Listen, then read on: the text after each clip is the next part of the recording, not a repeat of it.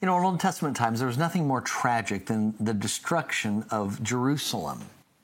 Historically, when you think about the destruction of the temple, it conjures up images of the Babylonians coming into Jerusalem and, and, and, and taking away the treasuries of the temple, and, and the people wept. It conjures up images of, I think it was around um, 80 or around uh, 167 BC, Antiochus Epiphanes gets so embarrassed in his battles against somebody in Egypt, and he gets frustrated with the people of Israel that on his way back home, he goes into the temple and he makes it a temple that he goes to the temple in Jerusalem and he tries to turn it into the temple of Zeus. Now imagine that you are Titus. Imagine you are Antiochus Epiphanes. Imagine you are one of the Babylonians going into the temple and robbing it of its precious things. Can you imagine a more provocative way to stick your finger in God's eye and say, You're nothing to me. I don't care about you. I have no respect for you. I am going to destroy your house, your place of worship, and I don't care what you think. Can you imagine having that kind of attitude toward God. It's, it's, attitudes like that. When people have attitudes like that, my Old Testament professor would say, you know, everybody should just stand back as you wait for lightning to strike from heaven because you know trouble's coming their way. That's why that Jesus lives in you, in me, is the real, not that God would show up once a year on the Day of Atonement in a hand in a, in a house built by hands. See, the Holy Creator cannot be contained by buildings. He does not live in man made structures. The Almighty lives in you and me. He dwells in us individually, but first, ultimately, He dwells in us together. That's why Peter would say in 1 Peter chapter 5, chapter 2, you yourselves as living stones, a spiritual house, are being built to be a royal, a holy priesthood, to offer sacrifices acceptable to God through Jesus Christ. See, we are not the metaphor. That was the metaphor. The Old Testament practices, the Old Testament temple was metaphor for us today, for our reality. But you are a chosen race, a royal priesthood. Peter goes on to say, a holy nation a people for his possession, so that you may proclaim the praises of the one who called you out of his darkness and into his marvelous light. Once you were not a people, but now you are God's people. Once you had not received mercy, but now you have received mercy. All of those metaphors, they're not the reality all of those are pictures of the greater reality of your relationship, our relationship together with God. We are God's temple, means God dwells in us, his church, together. When we worship together, we are God's temple. When we serve together, we are God's temple. When we build a building like the end zone for the purpose of helping people experience God before they know it's God they're experiencing, we are God's temple. When we unite with other believers to start new churches, to make a difference in our in our communities, to work together in things like Exponential DC. We are God's temple. In other words, we're not just a human organization. We aren't just a service group. Don't just make us put us in the category of another charity. We are God's temple. Let me drill down just a little bit more. If you want to serve the poor with some charity, that's fine. But you are not serving as part of God's temple. When we serve in the church as part of the church, we are God's temple. That's why I'm so excited about Pastor for Community and what they do and helping homeless people and needy people That's why I love what we do with um, helping the kids uh, who live next door to the end zone with Kid Zone Camp all summer and, and feeding them and caring for them. When you care for the homeless and you're working for some, for some secular organization, that's fine. But when you serve with the church, we are God's temple. Don't just think of yourself individually out there as a little temple of God. Yeah, there's a little bit of truth to that. There's some truth to that, certainly. The Holy Spirit is within you. But when we serve together, we are God's temple. This is the point that that Paul is making in 1 Corinthians uh, 3 because the problem with first uh, with the Corinth church is division. I forgot to make that point earlier. Of, of the myriad problems that they have, the core one of 1 Corinthians is division. They think that that they can do things divided. Oh, I'm I'm the church here. I'm the church here. I'm the church here. We, we don't have to be united. No, his whole point is when we are together serving, when we're together worshiping, we're together worshiping, uh, working, we are the church. When you donate to a good cause, that's respectable. You know, I know people that give to different organizations and charities and hospitals and all of that stuff, and that's fine, but that's not the church. That's not the temple. We are the temple.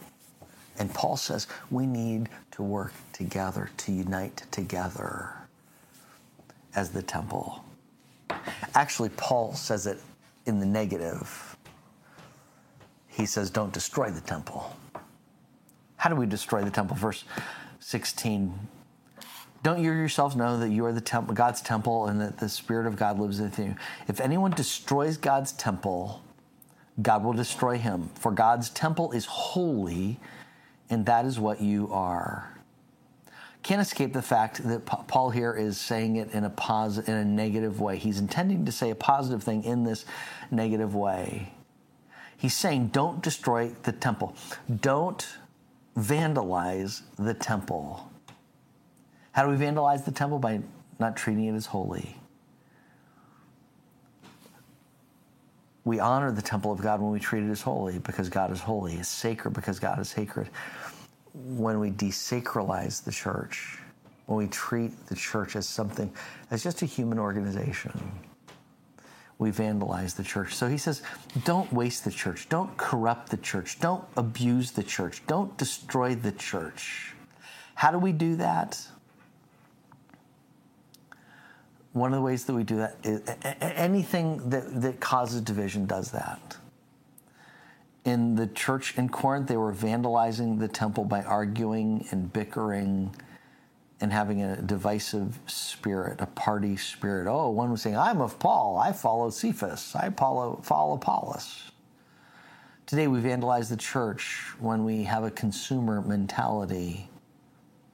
Are you the church? Or is the church something that serves you? Are you something separate from the church? Sometimes I hear people say, well, I think the church should do this. Or why doesn't the church do this? As though the church is something out there and not in them. Whenever you say, why doesn't the church do, or I think the church should, the answer is yes, go do it. Right? It's like you are the church. So we build up the church when we own the church. We vandalize the church when we treat it as something separate from us. See, there are two kinds of people that I've seen through the years there are builders and there are users. Builders are people who say, I'm here to serve. I will serve and do what needs to be done to make a difference. I'm here to build the church. I used to call them pillar people in the church when New Life was getting started. I was, I'd say these are the people that you can build a church on. When people would come from other churches and they'd say, "What kind of church is this?" I, I would say to them, to be honest with you, if you're looking for a church that has everything here to meet your needs, and every program that you want to meet your needs and everything to satisfy you, this is probably not your church. However, this is a great church that's building. And if you're looking for a church that you can be a part of building, if you want to be a part of a church where you can serve and make a difference, welcome aboard. See, the opposite of builders are users. They look for church, say, What's in it for me? Does it meet my needs? How will it benefit me?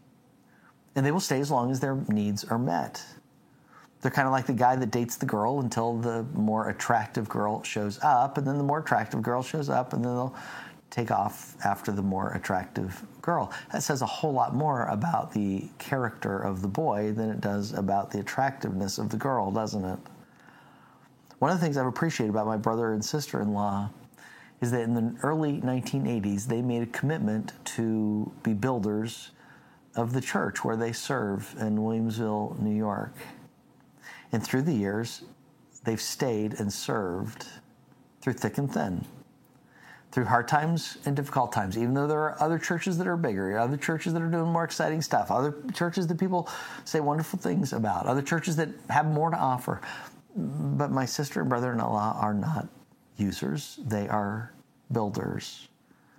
And they have said, We are here to serve. This is our family, and you just don't divorce your family. And God has used that in them, and God will be honored by that, is honored by that and with them. 1 Corinthians 3 16. Don't you know that you yourselves are God's temple? The Spirit of God lives within you. The, the plural he's using here, by the way, it's not singular. If anyone destroys God's temple, God will destroy him. See, it doesn't work to your advantage to not build. It doesn't work to your advantage to be a user. God builds the builders. For God's temple is holy, and that is what you are. One of the questions I've asked recently is why does the church in the United States lack power? What's going to need to happen so the church in the United States can have greater impact? Could it be that what we need is a recommitment to the holiness of God and the holiness of His church, and our commitment to Him and His church, and to be unifiers and builders and not consumers. I think that should God not return in a hundred years, the story of the church that will be written of the 20th century is a, a church where people just gradually saw themselves as consumers, as takers, as receivers of benef- those to benefit from the church, as opposed to those who were unified to build the church. One of the things I understand about the laser is that the laser, the impact of the laser is the intensification of the unity of light. Somebody wrote from a spiritual perspective, the laser represents the ultimate expression of the impact we can have on the world in need of light. If we are able to understand the stunning power of unity expressed by a laser beam and translate it into our own lives, we might have a greater impact on those around us than ever before. We are God's temple. May we be committed to unity because we commit to be builders and not takers. To be givers, not quitters. To be forgivers and not dividers. Heavenly Father, we are your temple. Help us, may that just sink in for us today, what it means that we are not your temple just as you know, eh, eh, some kind of utilitarian individualist, individualistic kind of way. But we are your temple together. And we don't just belong to the universal temple of the church, but just as Paul writes to those Christians in Corinth and tells them to be unified with each other in Corinth, you call each of us to be unified and to be builders of your church. And I pray that those of us who lead and are responsible would make it easy, would do our part to make it easy. And, and Lord, our, our desire is that you would come in power, that you would reach more lost people, that more people would be served, that more children would come to know you. Until that day that we see you face to face, that you would be glorified by our church in this place. Through Christ we pray. Amen.